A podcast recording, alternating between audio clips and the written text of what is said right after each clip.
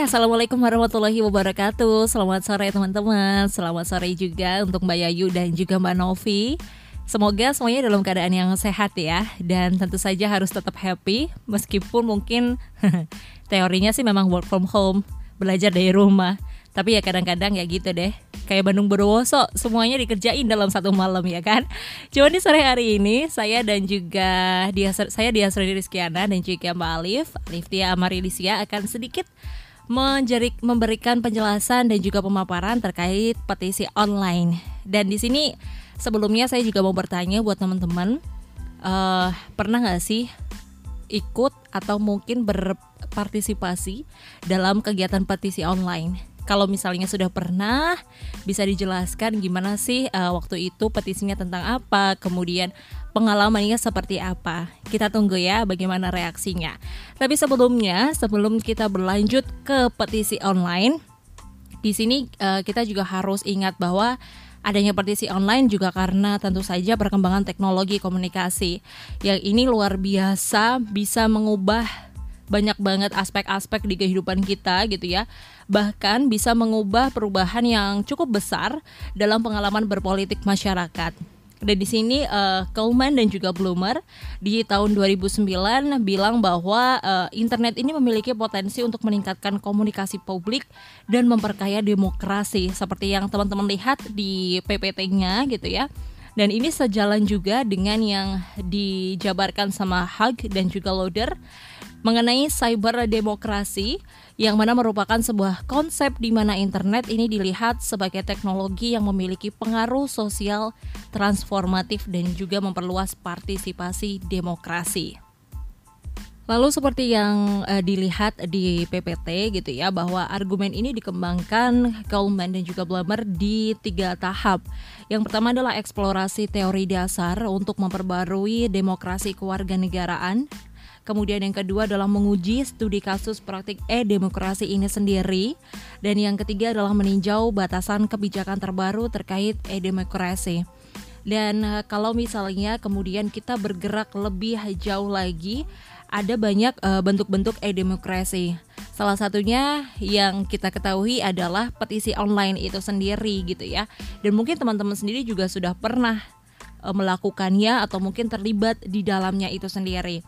Dan ini juga tidak terlepas yang namanya kondisi sekarang gitu ya dengan sifat dari media baru ini sendiri. Kalau kita lihat di uh, PowerPoint gitu ya, mungkin teman-teman bingung dengan gambarnya. Nggak apa-apa tapi sedikit aja. Di sini uh, kalau kemudian kita melihat bahwa karakter dari media baru di sini bisa uh, kalau Mayfield bilangnya adalah media sosial, tapi kita samakan dan di sini adalah partisipatif yang ini mendorong adanya kontribusi dan juga feedback tentu saja. Kemudian yang kedua adalah terbuka, di mana setiap individu tentunya bisa berbagi informasi dan berkomentar di uh, media sosial. Kemudian memungkinkan juga adanya percakapan atau conversation di situ, yang mana ini terjadi secara dua arah, tidak seperti televisi yang kita ketahui bahwa ya udah kita nonton nonton aja gitu kan. Kemudian radio dan juga surat kabar juga sama seperti televisi.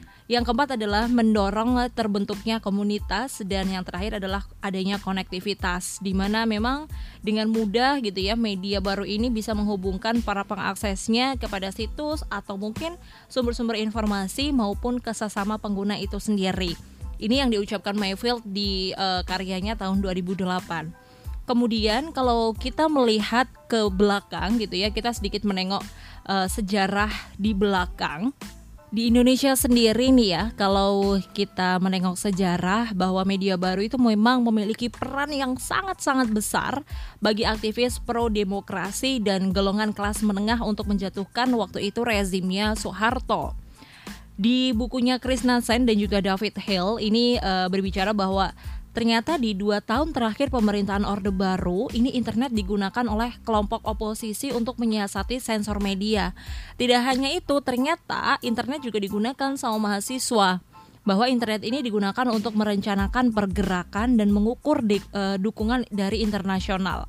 Nah, sekarang kita ke kondisi sekarang nih. Jadi kalau kita melihat sekarang kan memang makin banyak gitu ya bertambah platform-platform yang mendorong munculnya tindakan atau partisipasi kolektif. Bahkan partisipasi politik masyarakat khususnya kaum muda ini juga semakin meningkat gitu sekarang ini masyarakat bisa untuk mendesak atau mungkin menekan pemerintah untuk membuat maupun mengubah kebijakan-kebijakan tertentu gitu ya. Yang ini dirasa kurang e, menguntungkan masyarakat atau hanya menguntungkan oknum-oknum dan pihak-pihak tertentu aja gitu ya. Kita bisa kemudian menggunakan platform daring tanpa harus turun ke jalan.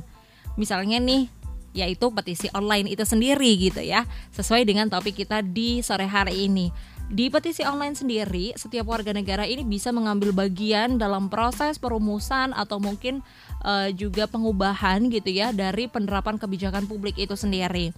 Nah, kalau ngomongin petisi online, ini memang uh, banyak banget contoh-contoh atau mungkin uh, penerapan-penerapan yang sudah dilakukan. Nanti akan dijelaskan sama Mbak Alif di belakang gitu ya.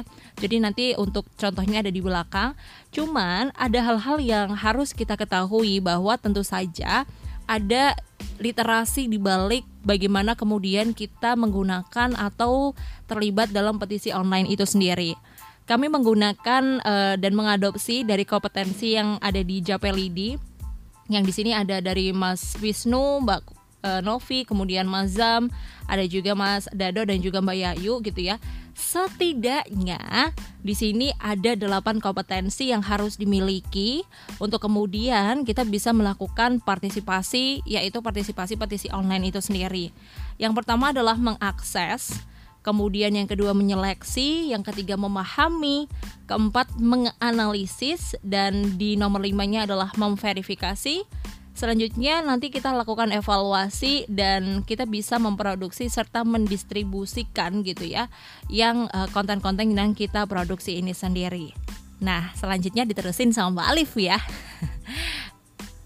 Nah, melanjutkan dari pemaparan Kiki, kenapa sih setidaknya ada 8 kompetensi yang harus kita kuasai untuk bisa berpartisipasi dalam petisi online ini? Karena pertama, dalam konteks ini tentu saja kita butuh kemampuan teknis dalam menggunakan gadget. Nah, setelahnya, ketika kita menerima sebuah informasi, konten tersebut hendaknya dipahami dan tidak langsung ditelan mentah-mentah begitu saja. Dalam artian, kita butuh untuk menganalisisnya dan melakukan evaluasi. Misalnya saja, ketika ada yang mengajukan petisi soal RUU, kita harus mempertanyakan dan bahkan juga mengkritik jika diperlukan tentang apa sih untungnya dan ruginya jika RUU tersebut disahkan atau enggak? Sehingga kita pun bisa mengambil sikap untuk selanjutnya memilih turut menandatangani petisi yang bersangkutan atau tidak. Lalu akankah kita membagikan petisi tersebut kepada orang lain atau tidak? Adapun contoh dari pemanfaatan petisi online ini bisa dilihat pada kasus yang pertama kasusnya Ibu Nuril. Seperti yang telah kita tahu, baik Nuril Magnum adalah seorang pegawai honorer di SMA 7 Mataram. Ia menjadi korban pelecehan seksual oleh atasannya dan kebetulan waktu itu uh, saat dilecehkan dia merekam percakapan mesum yang terjadi. Nah tapi alih-alih mendapat keadilan ia justru diseret ke meja hijau dan didakwa oleh jaksa karena melanggar pasal 27 ayat 1 Junto pasal 45 ayat 1 UU ITE tahun 2008. Ia lalu difonis selama 6 bulan penjara serta harus membayar denda sebesar 500 juta. Nah, terblow upnya ketidakadilan yang diterima oleh Ibu Nuril ini atas kasus pelecehan seksual yang terjadi, akhirnya membuat publik geram dan menyuarakan protesnya melalui media sosial. Dari situ, sejumlah aktivis kayak Erasmus Napitupulu dan Emerson Junto itu kemudian membuat petisi yang isinya mendesak Presiden Jokowi untuk memberikan amnesti. Nah, singkat cerita, sesuai dengan tuntutan yang disuarakan oleh masyarakat melalui petisi online pada pertengahan 2019, tepatnya pada 29 Juli, Presiden Joko Widodo akhirnya menandatangani keputusan Presiden untuk Ibu Nuril. Nah kini Ibu Nuril pun telah bebas dan akhirnya kembali bersama dengan keluarganya. Sementara itu, contoh lain dapat dilihat pada kasus penolakan revisi Undang-Undang KPK yang mana dianggap dapat melemahkan kedudukan KPK itu sendiri. Petisi yang diinisiasi oleh alumni sekolah anti korupsi ICW itu menuntut Presiden Jokowi untuk menolak usulan revisi UU KPK serta meminta Ketua DPR RI untuk menghentikan pembahasan dan mencabut UU tersebut dari rencana legislasi DPR. Namun, pada akhirnya, petisi yang telah ditandatangani oleh lebih dari 62 ribu orang tersebut nyatanya tak berhasil membuat Presiden Joko Widodo dan DPR RI menghentikan pembahasan UU tersebut. Alih-alih, pada 17 Oktober kemarin, secara hukum revisi tersebut justru telah disahkan dan diberlakukan. Nah, dengan demikian, dalam konteks demokrasi dapat disimpulkan bahwa petisi online di sini pada dasarnya tidak menjamin adanya keberhasilan atau dikabulkannya suatu aspirasi. Akan tetapi, ia dapat menjadi wadah bagi publik untuk berpartisipasi dalam menyuarakan aspirasinya. Sehingga dalam konteks ini, masyarakat pun merasa diberdayakan untuk mengekspresikan pendapatnya secara lebih terbuka dan bebas.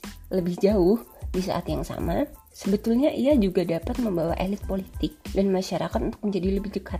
Dalam artian, elit politik dapat lebih mengetahui dan memahami keinginan masyarakat. Sementara, masyarakat memiliki akses yang lebih dekat dalam tanda kutip kepada elit politik. Nah, jadi sekian presentasi dari saya dan Gigi. Selanjutnya, jika ada pertanyaan maupun sanggahan, kami persilahkan. Terima kasih.